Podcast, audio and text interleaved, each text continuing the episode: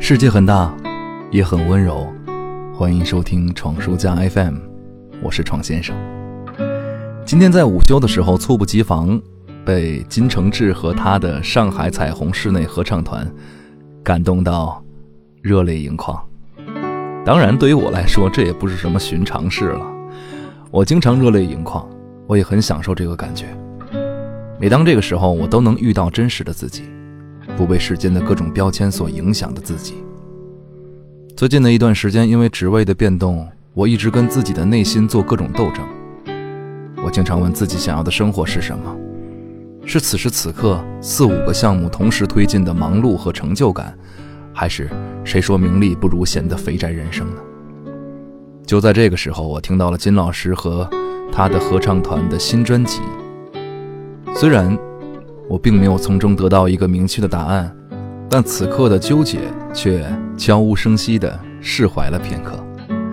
新专辑《白马村游记》讲的是民国十三年，一个叫顾远山的青年北上失利。他作为一个旧时代的文人，面对新时代的冲击，内心有一种不安定的感受，所以他决定回家。途中路过一个叫白马村的村庄，在白马村里。顾远山感受到了久违的平静和简单的快乐，在大醉之后想起了当年的恋人，生出了思念愁绪，在似梦非梦时问命运问苍天，最终和村民的狂欢中与自己和解，在这个过程中探寻自我的价值。金承志说，那个时候刚刚写完《落霞集》，写完之后其实心情很低落，很想哭一哭。回到家时正值春暖花开，外头一片绿色。就写了第一章《榕树》，白马村里一些具象的景物和画面，其实都是他对温州童年生活的临摹。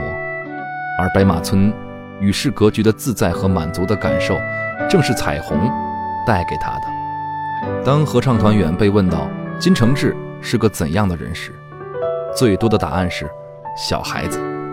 走出追光，脱下西装的他，爱踢球，爱打游戏。会光脚在办公室里跑来跑去，会给捡来的流浪猫起名叫张龙天和李定国。在澎湃新闻的报道里是这样写的：保持童心是一件很难的事情，但对世界永远充满好奇是创作者的必备技能。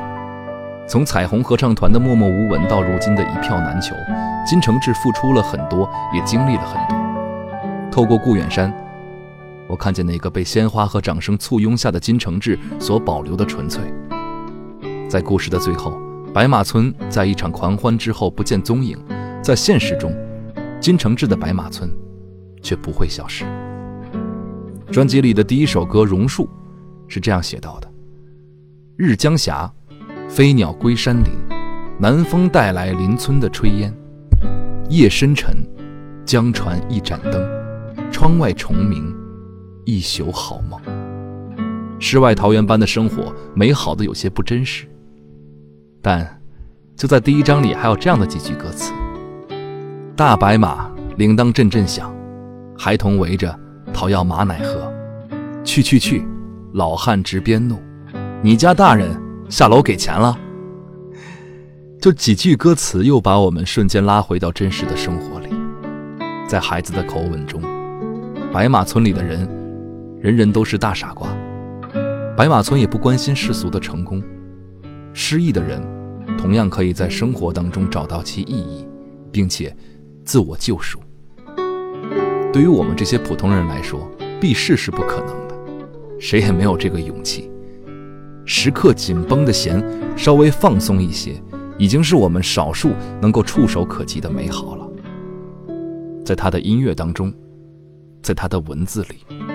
在上海彩虹室内合唱团员的歌声当中，我们似乎可以找回那个温柔的世界。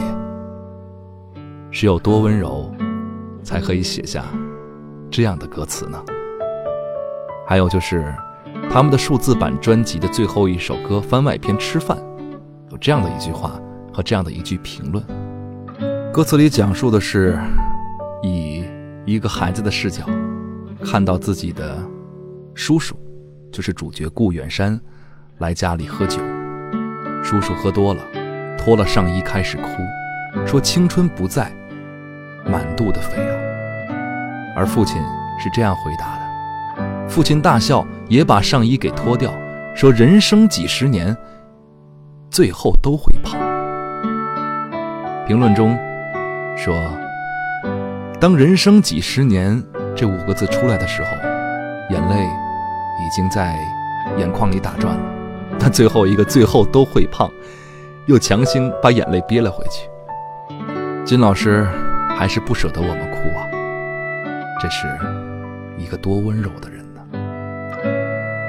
一九二四年，顾远山三十一岁，返乡泉州，记《白马村游记》。